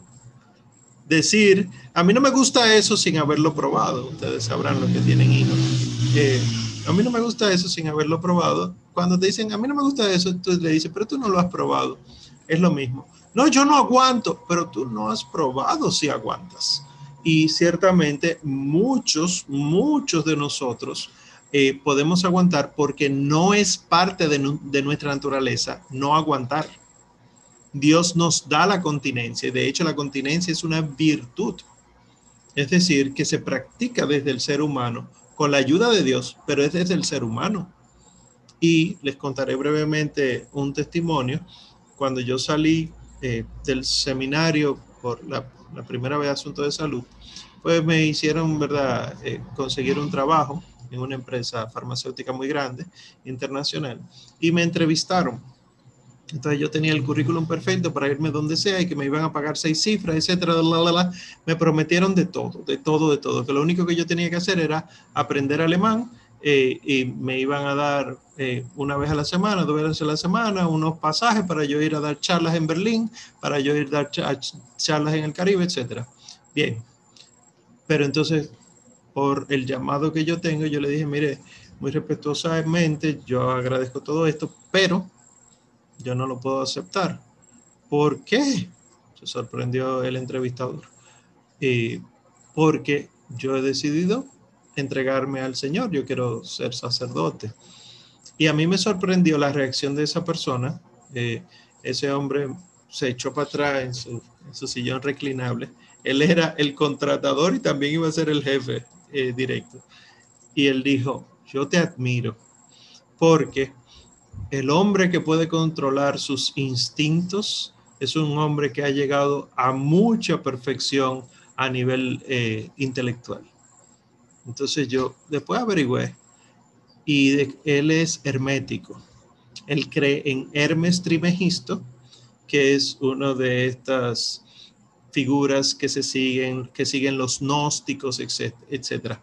Los gnósticos creen en que el, el, hombre se purifica renunciando a los placeres de la carne, pero no son los gnósticos los dueños de eso, sino que a lo largo de la historia de las civilizaciones, el ser humano ha descubierto que cuando uno no se aguanta sexualmente, le falta un poquito de raciocinio. Hay algo que hay que estimularle en el intelecto, como el conocimiento, y obviamente nosotros, en, el, en los cristianos, pues todo esto viene de Dios, el único y verdadero Dios, y por lo tanto, una correcta, a lo que quiero llegar, una correcta catequesis, bien dada, un buen acompañamiento, bien dado, hace que los pecados contra el sexto y el noveno mandamiento sean más fáciles de superar en las tentaciones e, y que incluso no se caiga nunca en ellos. Para muestra, todos y cada uno de nuestros santos que no cayeron en pecados sexuales son santos. Entonces ellos pueden, el martirologio romano tiene al día de hoy siete mil santos inscritos. Es decir, canonizado tenemos y, recordados, ¿verdad? Que quedaron inscritos, que no se olvidaron por falta de, devoción. Siete mil. Entonces, es que no hay ejemplo para nosotros. Siete mil. O sea, ¿qué es lo que queremos? Y ciertamente no necesitamos siete mil, necesitamos solo a Cristo. Eh, continente. Él vivió la continencia. Necesitamos a la Virgen María también vivió la continencia. Estamos hablando de una perfección en la vida sexual, porque es una entrega enteramente a Dios y el que, como dice San Pablo, y el que vive para Dios se entrega enteramente a Dios y Dios le suple cualquier necesidad que tenga. O sea que si hay esperanza, una buena catequesis, como han dicho Mariel y Perla. Bien, ¿quién más? ¿Quién más se anima? Es el capítulo 7 solamente, ¿eh? pero hablen. Liz. Ah, ¿Qué fue que dijo de lo? Walkiria, adelante, Walkiria, perdón. Bueno, el capítulo 7, yo tengo la cabeza como confundida, pero bueno. El 7 y el 8 me generaron muchas preguntas, pero el 8 tú me vas a preguntarte ahorita. no, como tú quieres. ok, está bien. Entonces vamos con el 7. Eh, sobre el matrimonio, ahí está clara la doctrina de la iglesia sobre la indisolubilidad pero las preguntas que me surgen son, y bueno, también está, el asunto, está resuelto el asunto de, de, la reciprocidad entre el hombre y la mujer. Eso está bien, está, claro, no hay que discutir por eso. Ahora, me, me hago preguntas sobre el tema ese de, de, casarse con una, o sea, de cuando la pareja es infiel. Esa sería como la base para los matrimonios mixtos. Esa es una, que son permitidos en la iglesia actualmente. La otra pregunta es sobre la recomendación. ¿Qué pasa? ¿Puedo responder esa? Sí, está bien. Sí, pues tiene su, su venenita ahí. Eh, la iglesia no aceptaba los matrimonios mixtos. Todavía en el catecismo de San Pío X tú descubres que eh, es uno de los mandamientos de la iglesia, el no casarte con alguien que no sea católico. Y luego, eh, por, por, aquello del yugo desigual que habla San Pablo, ¿verdad? Y que luego pasa a la teología de la iglesia. luego, entonces, de algunas modificaciones, se ha tolerado el matrimonio mixto. Sin embargo, lo que se ha visto es que los matrimonios mixtos no suelen progresar en la fidelidad y mucho menos en la educación de la prole, porque una de las condiciones que pone la iglesia es que los hijos deben ser católicos. Sí o sí, sea el hombre el católico o sea la mujer católica, los hijos. El demonio no duerme. Entonces, el, no, esta no es la base para los matrimonios mixtos. No, nunca lo he escuchado decirlo por ahí. ¿Por qué? Porque aquí San Pablo no está hablando a comunidades que se han casado por la iglesia, sino a comunidades ya casadas. Ok, ya estaban así cuando se convirtieron. Exactamente. Entonces, la otra pregunta que estamos para adelante, pero bueno, eh, Pablo dice en una parte que él tenía derecho también a tener una mujer hermana para atenderle. A mí, yo me pregunto, ¿esa mujer es una hermana que lo va a ayudar? O, o sea, en condiciones de, yo le estoy ayudando, le limpio, le o es una mujer, es una, la, los, esposa. Los protestantes dicen que sí, que Pablo estaba casado, que míralo ahí, etcétera. Pero entonces es una contradicción de Pablo que dice, yo quiero una mujer así como San Pedro, pero yo les recomiendo que se queden como yo soltero espérese, espérese. ¿De qué estamos hablando? Entonces, cuando eh, la iglesia lo ha explicado, esto lo explica San Ireneo de León, lo explica San Juan Crisóstomo, etcétera, eh, el Ambrosiaster también lo explica, que cuando San Pablo habla de esta mujer, no está hablando de mujer esposa, sino de una hermana. Es decir, alguien que sea de ayuda para él, pero no de índole sexual, sino eh, que le sirva, que le. Eh, sí, exactamente. Eh, eso se da todavía en la iglesia, lo que pasa es que no tienen estos nombres. Cuando un sacerdote o, un obispo vive eh, en su casa, siempre hay alguien que le atiende en la casa, porque él está ocupado en otras cosas. Entonces San Pablo lo que pedía era eso, porque... O sea, él tenía derecho a eso y, lo, y, renunció a ese derecho. Creo que eso es lo que él dice. Exactamente. derecho a una mujer hermana. Exactamente. Eso mismo es. Entonces, sobre la preferencia, la opción preferencial que él hace sobre la, virginidad y el consejo que le da a las viudas. Tú sabes que a nosotros se nos enseñan que hay tres vocaciones. Entonces, el soltero, el soltero, el que está soltero, o se equivocó discerniendo, o tiene que seguir discerniendo, y hay personas que le han dicho, a mí particularmente me han dicho, o tú te equivocaste discerniendo, o tienes que seguir discerniendo, pero nadie puede ser soltero. Entonces, eso ahí como que choca un poquito con lo que, con esa, esa recomendación que hace San Pablo, o sea, o uno, o tiene que ser monja, o tiene que ser virgen consagrada, o tiene que casarse. Pero Pablo recomienda la soltería, entonces tal vez yo estoy entendiendo mal. no, lo que pasa es que San Pablo de la soltería habla en función de Cristo entonces sería una consagración. No consagración como monja, pero sí puede ser una laica consagrada, por ejemplo. ¿Qué es lo que no es correcto de la soltería? La mal predicada y hasta inventada soltería productiva. ¿Qué es eso? Que tú tienes tu casa, tú tienes tu carro, tú y tú oras. O sea, tú eres de Dios, pero tú no estás involucrada en una parroquia, tú no eres la, que va a abrir la parroquia, tú no eres la que lava los lienzos del templo, tú no eres, eh, si, si eso es una parroquia, porque puede ser una casa de retiro, tú no estás. Tú sencillamente estás trabajando y eres muy piadosa. Eso está mal. Porque el cuerpo, el cuerpo humano, cuerpo y alma, tiene carácter esponsalicio, es decir, de entrega.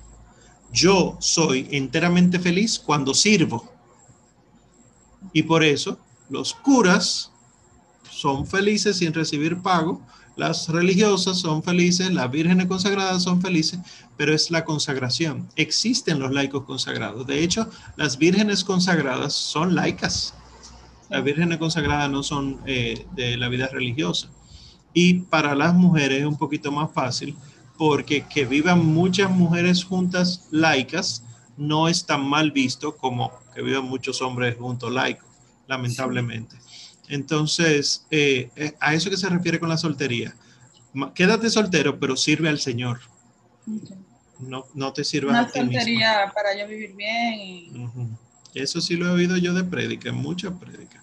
Eso sería, eso, sería todo sobre el 7. Y yo, yo te voy a decir lo del 8 y tú lo respondes cuando tú quieres. El 8, al final del día, yo no sé si es pecado, si, qué fue lo que Pablo decidió. Yo hubiese sido de Corintios y yo le digo, dígame. ¿Y entonces? ¿Se puede o no se puede comer la carne? ¿Es pecado o no pecado? Pero es pecado participar del rito, pero no es pecado comer la carne. Pero si yo doy el mal ejemplo, el que tiene la conciencia débil me ve, se puede perder. Entonces, el tema de la conciencia, tú puedes explicar Porque eso bueno, me quedó, bueno San, San, Pablo habla de la conciencia, pero es una conciencia formada. Él más adelante dice, mira, yo, cada uno es juzgado por su propia conciencia.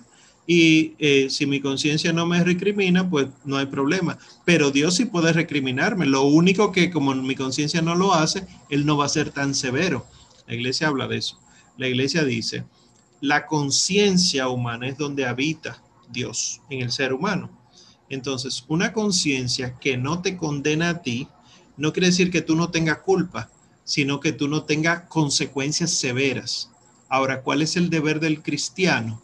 Formar la conciencia para que la conciencia todos los días más pulida pueda discernir lo que es bueno, lo que le agrada, lo perfecto, de lo malo, lo que no agrada a Dios, lo imperfecto. Así entonces, mientras más yo me formo en la conciencia, ¿eh? no en el saber, sino en saber lo que es bueno y lo que es malo, lo que es de Dios y lo que no es de Dios Mientras más me formo en la conciencia, más oportunidad le estoy dando al Espíritu Santo de decirme lo que es agradable a Dios. Entonces, si yo como de la carne, como él dice, voy a eso. sé que no está mal, pero lo ve mi hermanito que... Y se va para el infierno. Él sí, pero no está mal comer la carne. No está mal, pero por tu culpa se va a condenar a alguien, entonces tú eres motivo de escándalo. Porque él va a pensar que está mal comerse la carne y por eso ya es pecado para él. Claro, porque para eh, el, pequeño los ídolos sí existen. Para nosotros que estamos formándonos, los ídolos no existen, son inventos, hay un único y verdadero Dios. Todo lo que está fuera de eso es demonio o invento. Entonces yo puedo comerme una carne, entre comillas, sacrificada, porque no hubo sacrificio. Eso fue que la quemaron ahí en esa parrilla donde hay una estatuita en teoría, ¿verdad? Pero si el que no sabe ve eso y dice, ay, mira, tú puedes comer carne sacrificada a los ídolos, el que todavía cree en los ídolos, él se va para el infierno. ¿Y de quién es la culpa? Mía. Y, y si ustedes recuerdan, el Señor Jesús habla de todos los pecados, pero dice uno que más le vale no haber nacido. El, el escándalo. Entonces San Pablo dice, eh, la, clave para entender el capítulo 8 está en su último versículo. Por lo tanto, si un alimento causa escándalo a mi hermano, nunca comeré de esa carne para no escandalizarlo. Es decir, comer esa carne no está mala, no es mal, pero si se escandaliza, no como de eso ya. Entonces uno tiene que privarse de muchas cosas, muchas actitudes, muchos, muchas prácticas para no escandalizar. Por ejemplo, no está mal que el cristiano se tome una cerveza, eso lo sabemos, pero eh, ¿y tomársela en un colmadón? ¿Y tomársela en un colmadón de noche mientras hay gente bailando bachata?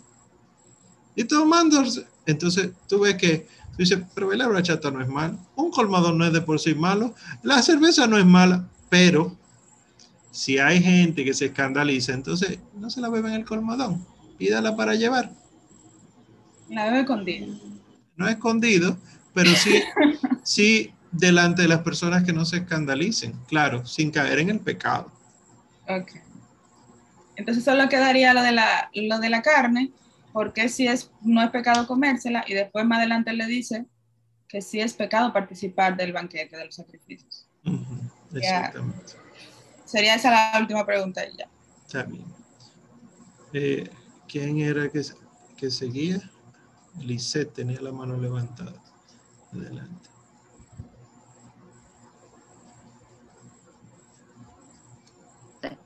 Yo creo que Lisa estaba primero que yo. Lisa. ¿No decía algo, Lisa? Ah, ok. Ay, hola otra vez. bueno. respondió solo ya. yo iba a decir una cosa, y es que el... Estamos hablando mucho del celibato, pero a mí me llama mucho la atención en la parte que siempre se me ha quedado esa, esa parte así como dándole mente. Habla mucho de abstenerse, y uno de que la, la abstinencia en el, en el noviazgo se convierte, o la castidad en el noviazgo se convierte en fidelidad en el matrimonio. Precisamente porque cuando la gente se aprende a, aguantarse, como dice Pablo, tan, tan llano, eh, en el matrimonio, cuando llegan los momentos en los que tienen que aguantarse, es más fácil aguantarse. Pero él dice, no se nieguen el uno al otro. A menos que sea para para de mutuo acuerdo para la oración el tema de que siempre se como no te acuestes enojado, no, no esto, no lo otro. Ahora, ¿por qué el tema de no, de no negarse nunca?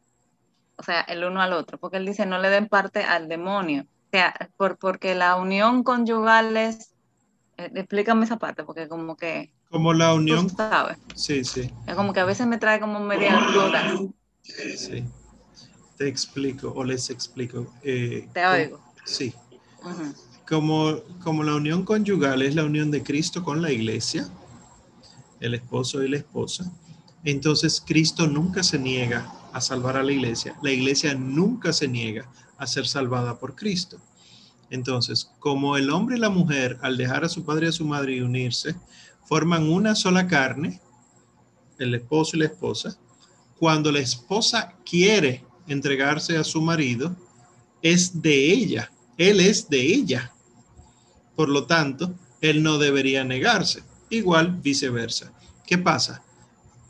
Tratemos de olvidar la mentalidad individualista que este siglo nos ha puesto en la cabeza. Porque, ah, entonces si él quiere, o si y es cuando a ella le dé la gana. No, porque en el matrimonio católico no hay un cuando ella le dé la gana, sino un nosotros. El verdadero matrimonio no habla de tú y yo, sino de nosotros. Esto cuesta por la escasez de formación que tenemos, ¿verdad? La falta de catequesis.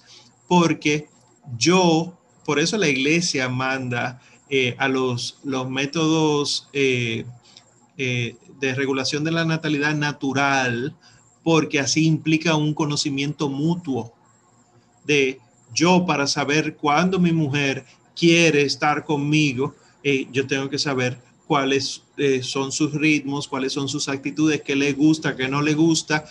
Y estoy hablando de tan sencillo como dejar la pata de diente abierta ¿eh? o la tapa del inodoro levantada. Porque ustedes lo saben, nosotros todos lo sabemos, hay cosas que le quitan cualquier ánimo a uno. Y no estoy hablando de ánimo sexual, estoy hablando de cualquier cosa. Voy muy contento a visitarte y de repente veo tal cosa, ya se me, fueron los deseos. Entonces, el, San Pablo dice esto, pero cuando hay un nosotros entre el marido y la mujer, y dice, y pueden abstenerse con consentimiento, consentimiento mutuo para la oración, pero no le den larga porque el demonio se puede meter por ahí y hacer que, ah, sí, fue consentimiento mutuo, pero el deseo empieza a llegar, empieza a llegar, empieza a llegar y termina escapándose como infidelidad. O termina escapándose como un desquite. Y entonces el acto sexual entre esposos, que es como un desquite y no por amor, es sencillamente una masturbación mutua. Porque no hay amor de por medio.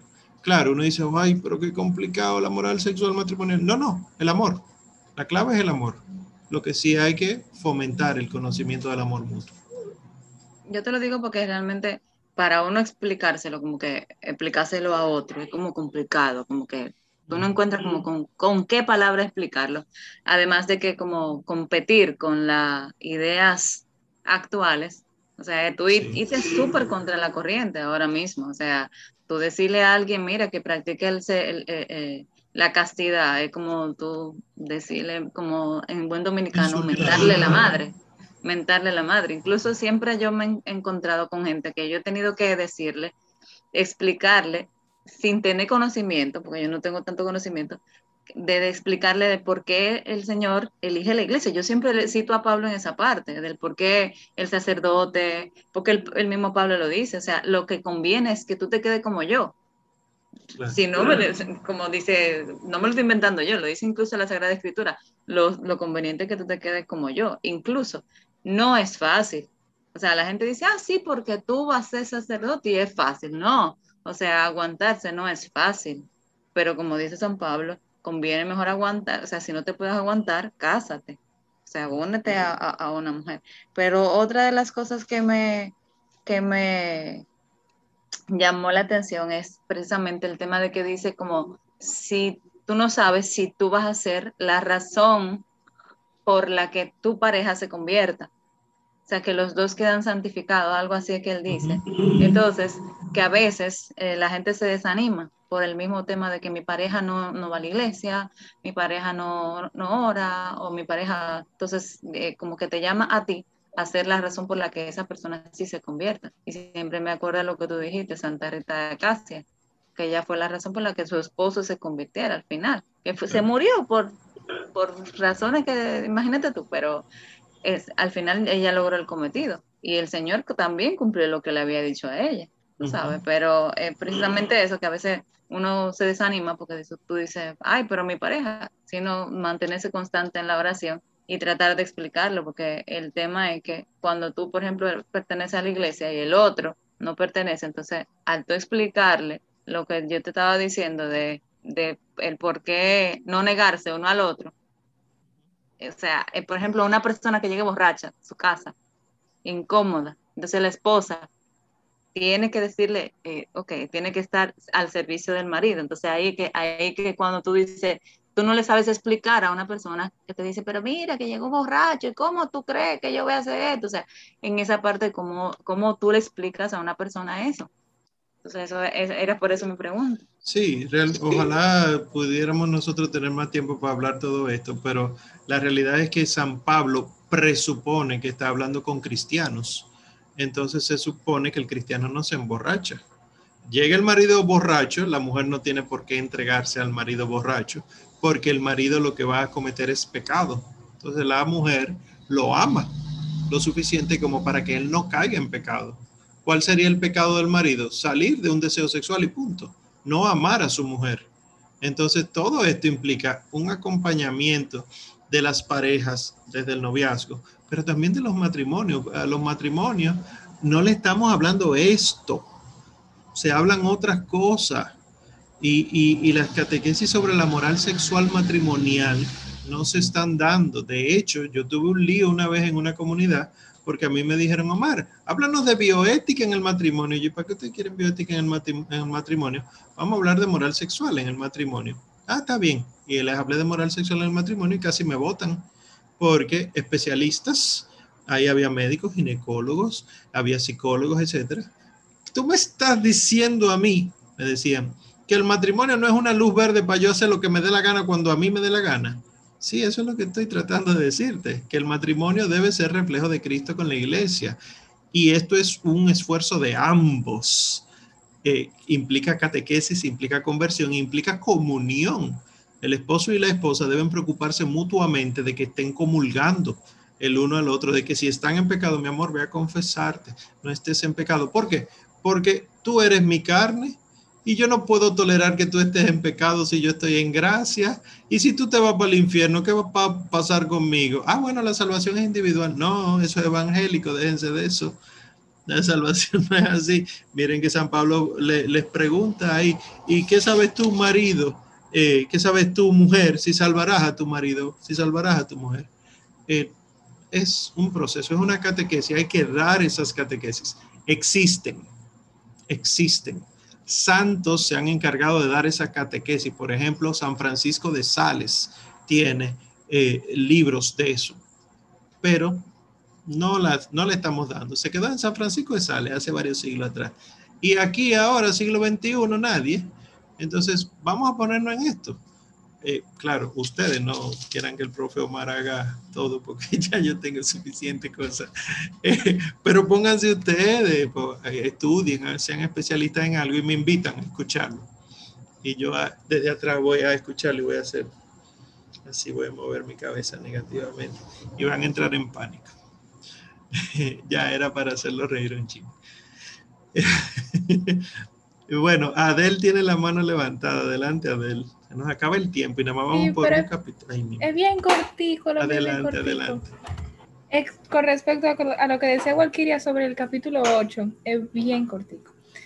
Sobre la conciencia, que recordemos simplemente lo que nos dice San Juan y ya.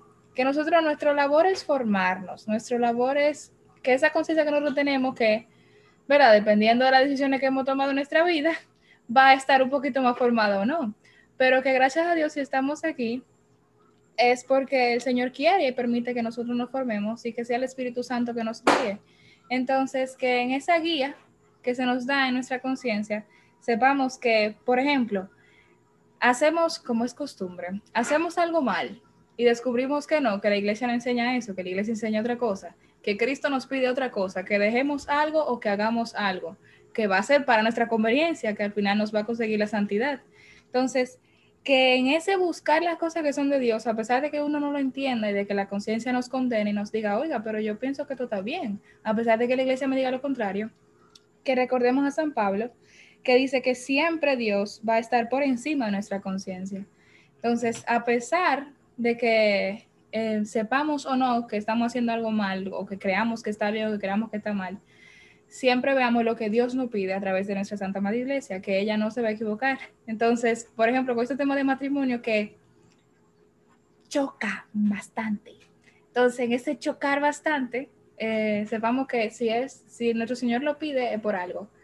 Y que al final uno va a ser feliz más con lo que el Señor pide que lo que uno piensa que está bien. Entonces, nada, eso, cortico. Gracias. Gracias a ti. Sí, ciertamente tenemos la ayuda del Espíritu Santo. Y el Kyrios no va a ser la solución, ¿verdad? Va a ser como una semillita, como todo lo que es el Evangelio, eh, pero para que se animen, sí, lo vamos a hacer virtual este año. Así que inviten a, su párroco. Qué malo yo soy. bueno, seguimos, no, no, nos queda casi tiempo. No sé si alguien quisiera comentar algo más. Yo pensé que íbamos a hablar más sobre el don de lengua y demás, pero veo que la moral sexual eh, tenemos muchas, muchas interrogantes. ¿Algo que alguien quiera hablar antes de terminar? ¿O sobre la segunda de Corintios? De, la, de lo leído, obviamente. Habla del don de lenguas. María Emilia tiene la mano levantada. Adelante. Buenas noches. Bueno, yo una inquietud de la segunda, ya que nadie habló de la segunda, solamente una inquietud.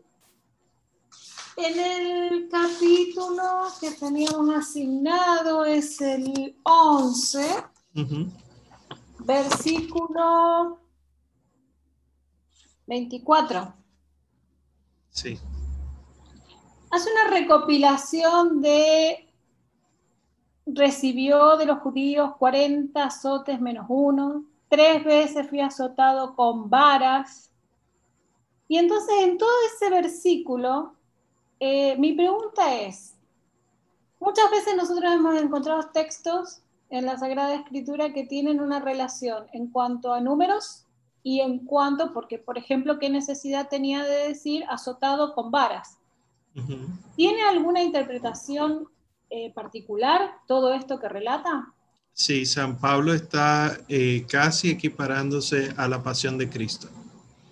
Fíjate que los, los azotes de los judíos eh, son las cinco, vendrían a ser las cinco llagas del Señor, ¿verdad? Las manos, los pies y el, costado.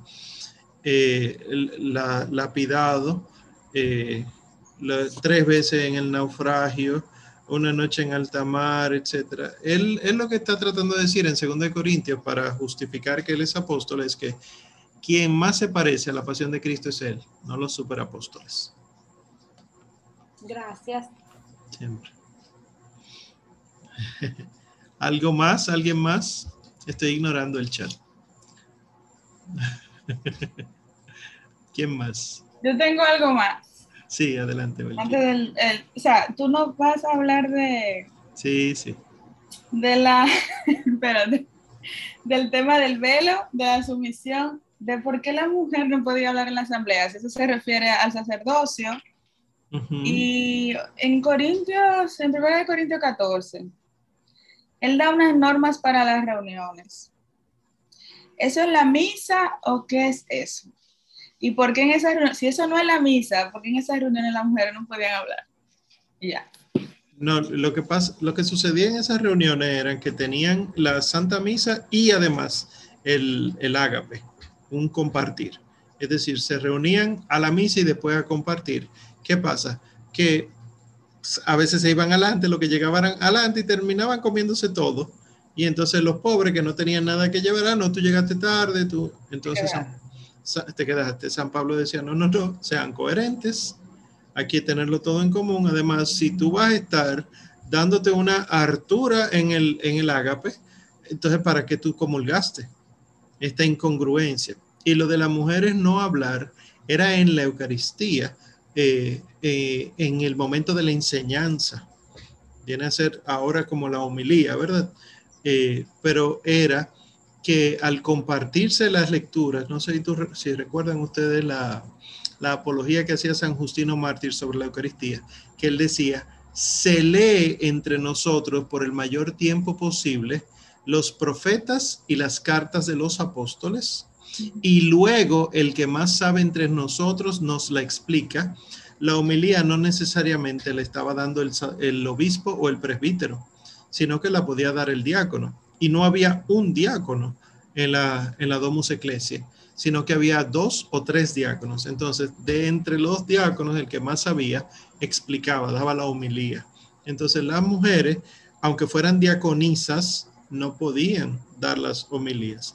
¿Qué son las diaconisas? Para, que, para aclarar eso de una vez.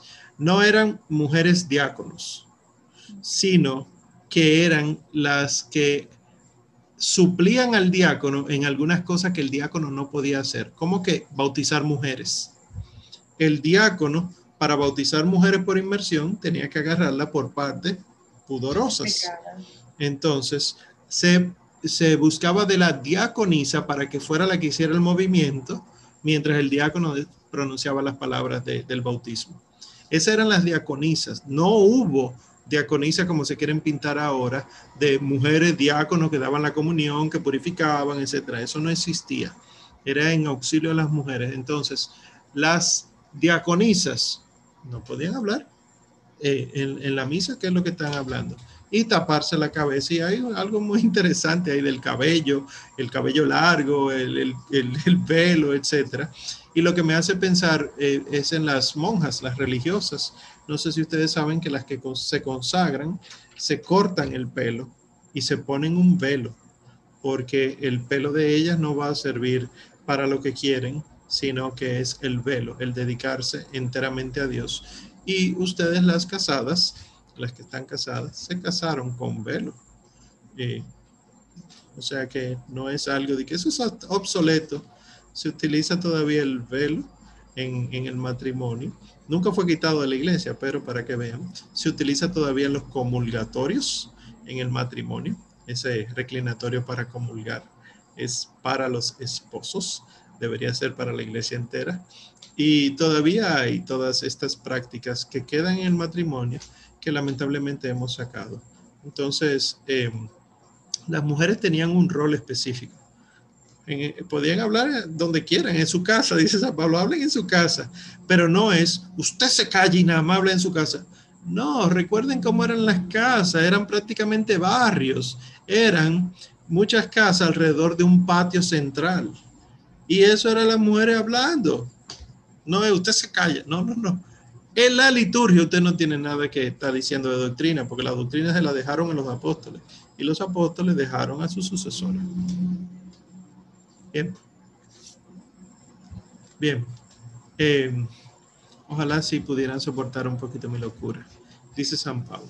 Para concluir entonces, voy a hablar del don de lenguas, así en tres mensajes separados. El don de lenguas que San Pablo hace tanto énfasis en Primera de Corintios, eh, específicamente el 12 y más el 14, el capítulo 14, eh, es un carisma. Pero el don de lenguas no es lo que ahora mismo nos dicen que es el don de lengua, que es habla, no importa lo que el Espíritu te inspire, porque no es así que funciona. San Pablo habla del don de lengua, incluso exige que haya una interpretación, porque el don de lenguas es para la comunidad. Y si no hay quien interprete, sería como estar hablando con un loco. Pues Pablo dice un extranjero. Un extranjero viene acá y yo me pongo a hablar en mi idioma, no va a entender y de nada va a servir que hablemos. San Pablo pone eso claro. ¿Qué pasa? Que cuando uno ve la historia de la iglesia, el don de lenguas empieza en las comunidades primitivas y después va desapareciendo. Hay dos maneras de ser del don de lenguas. La que uno escucha lamentablemente ahora de los carismáticos, que no son católicos, que son más de corte pentecostal, que es lo que se llama glosolalia, que es hablar un lenguaje no entendible. Esta glosolalia sí es don de lenguas, pero no así como se está haciendo, como si fuera una, qué sé yo, como una, una, una euforia que te lleva a, a, decir estas cosas. Esa es la glosolalia. Y la xenoglosia con X, que es hablar un lenguaje que tú no conoces, un idioma que existe, pero que tú no conoces. Lo que se dio en Pentecostés fue una versión especial de xenoglosia. El don de lenguas eh, de Pentecostés no era que ellos empezaron a hablar eh, lenguaraje y que la gente entendía, no. Ellos hablaban su idioma, los apóstoles, y los demás los oían en su propio idioma. Por eso digo que es una versión especial de la xenoglosia. Es decir, no era el milagro solo en los apóstoles, sino en los oyentes que ya estaba actuando. Entonces, luego de eso les mencioné que ocurría eh, cuando San Pablo y también San Pedro en un momento fueron a, visitar las comunidades evangelizadas y descubrieron que habían personas que habían sido bautizadas con el agua, pero no con el Espíritu. No habían recibido el Espíritu Santo. Entonces, cuando les imponen las manos, eso está en los Hechos de los Apóstoles, capítulo 10 y capítulo 19, cuando les imponen las manos, desciende sobre ellos el Espíritu Santo y dicen los textos, y empezaron a hablar en lenguas y a profetizar. Eso sería la confirmación, el sacramento de la confirmación. Entonces, no dice qué tipo de oración en lengua era, sino hablar en lenguas y profetizar. Entonces, de, aparte de eso, el único otro lugar donde aparece es en Primera de Corintios, cuando San Pablo lo que llama es a la corrección del abuso del don de lenguas, que eh, se empieza a hablar un lenguaje ininteligible y por lo tanto no está sirviendo de nada. Y todo el mundo quería orar en lengua y San Pablo dice, no, pero aspiren a los carismas mayores. Entonces, no es correcto, según la misma Sagrada Escritura, no es correcto que estimulemos al don de lenguas de la glosolalia sin control. Porque si el profeta, esto es de San Pablo, si el profeta no tiene control sobre su profecía, ya nadie le va a creer. Van a decir, este está loco. Y el mismo San Pablo dice, si llega alguien que no está eh, que está convertido y empieza a escuchar este tipo de cosas, va a abandonar la reunión porque no le va a servir de nada. Y como los carismas son para edificar, entonces es lo más correcto o que haya un intérprete o que si no lo hay, se callen los que están orando en, en lengua. Miren esto, porque los carismáticos dicen que es incontrolable esto. Si es incontrolable, no es un carisma. Y por eso hay muchos testimonios de, eh, y San Pablo lo dice en un momento. Eh, San Pablo dice, antes de decir, nadie puede decir Jesús es el Señor si no es por obra del Espíritu Santo. San Pablo dice otra cosa. Eh, bueno, será una paráfrasis porque no, recuerdo la cita, pero él dice que Jesús es un demonio. El que, no, perdón, ya lo encontré. Capítulo 12, versículo 3. Por eso os hago saber que nadie movido por el Espíritu de Dios puede decir, maldito sea Jesús. Y nadie puede decir, Jesús es el Señor o, Señor si no lo hace movido por el Espíritu Santo. Si San Pablo dice, maldito es Jesús, es porque está ocurriendo en esa comunidad. Entonces imagínense que en medio de la oración en lengua haya blasfemias. San Pablo está diciendo, eso no es oración en lengua, porque no es movido por el Espíritu Santo. Si hay blasfemia, va en contra de Dios. Eh, o que Jesús es un anatema, un maldito, ¿verdad? Un, separado. Eh, y ahí uno se da cuenta porque hay testimonios también de sacerdotes que han ido a estas comunidades de oración y han escuchado blasfemias contra Dios y contra la Virgen. Entonces, ¿qué es lo que dice San Pablo? Sí existe el don de lengua, la glosolal y la, y la, y la xenoglosia. Sí existe pero hay que controlarla en función de la comunidad. Es decir, que el que recibe el don eh, controla eh, eh, el carisma, lo pone al servicio de comunidad, se calla cuando tiene que callarse, lo habla cuando tiene que hablarlo, pero no podemos caer en el abuso. Eso es lo que dice San Pablo. De hecho, desaparece después de eso, no hay más testimonios de eso, excepto San Ireneo de León, San Ireneo de León, recuerdo que en, el libro contra los herejes, él dice en un momento, yo he conocido personas que hablan toda, toda clase de lenguas. O sea que los santos no hablaban en lenguas, sino que conocían personas. Y también se dice que, por ejemplo, San Francisco Javier, el jesuita, predicó en idiomas que él no conocía. Eso es xenoglosia pero que estos son excepciones. ¿Por qué? Porque la glosolalia es para una comunidad que está empezando. Después que la comunidad tiene tiempo, que ya ha crecido, etcétera, ya no necesita la glosolalia. Eso es lo que dice San Pablo en esos capítulos 12 y, el 14 sobre todo, que sería el no forzar el don, como pregunta Lisette, pero no solo no forzarlo, sino no dejárselo a lo que yo quiera, sino a lo que Dios quiera. Porque, ¿qué si hay en común en todas estas cosas? Eh, por ejemplo, hay una manifestación de euforia incontrolable. ¿Por qué? Siempre pregunto, si es verdadero ese don que tú tienes, ¿por qué a ti te pasa nada más cuando tú vas a esa comunidad y no cuando tú estás orando en tu habitación tranquilo? o por qué no te pasa cuando tú vas a otra comunidad. Hay mucha euforia de por medio. No estoy negando el don, el don existe. Lo que estoy negando es la supuesta propagación que hay ahora mismo desde hace 50 años para acá. Eh, eso es lo primero. Y segundo, entonces, se estimula. Vamos a orar en lenguas ahora. Cierra tus ojos y empieza a decirle a Dios lo que tú quieras. Díselo, deja que tu lengua se suelte equivocadísimo. Equivocadísimo, porque entonces termina uno dejándose utilizar o por cosas irracionales de uno o por el demonio. Entonces, como Dios es un Dios de orden, y esta era una crítica que yo hacía, por ejemplo, en el grupo de oración que yo pertenecía, tú me vas a decir a mí que el Espíritu Santo va a soplar eh, con, don de lengua y que no vamos a poder acabar a las nueve de la noche porque el Espíritu Santo va a seguir soplando y esto es hasta que Él decida. Eso es una excusa barata, porque el mismo San Pablo dice, Dios es de orden, Dios da la paz, Dios mantiene una estructura.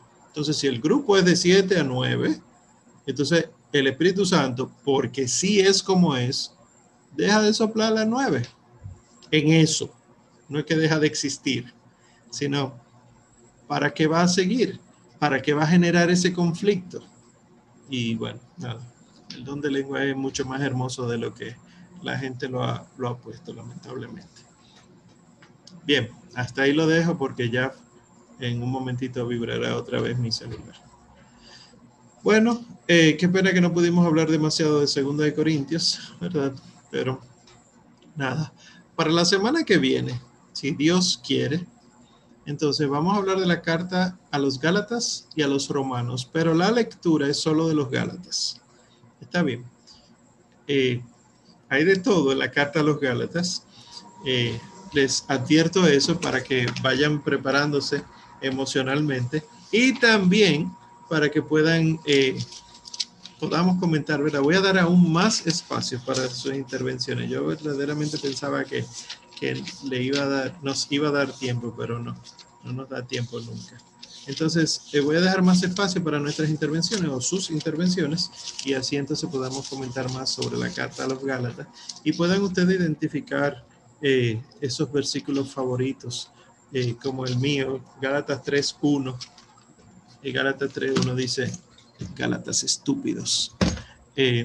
ustedes ven ahí el temperamento de San Pablo. Nada, vamos a concluir. Todo esto es broma, ¿eh? para que se rían que se quejan de que el profe habla mucho de demonios y demás. eso no es verdad. Eso no es verdad. Bien, eh, concluyamos entonces. Eh, se está cocinando por ahí a sugerencia de una estudianta. Ay, ay, ay, la lengua española murió ahora mismo. Eh, se está rumorando por ahí probablemente hacer un live de la escuela. vamos a ver si, si lo hacemos pronto. Está bien, estén atentos. En el nombre del Padre y del Hijo y del Espíritu Santo. Amén. Samuel Arcángel, defiéndenos en la batalla. Sé nuestro amparo contra las perversidades y acechanzas del demonio. Reprímalo, Dios, pedimos suplicantes.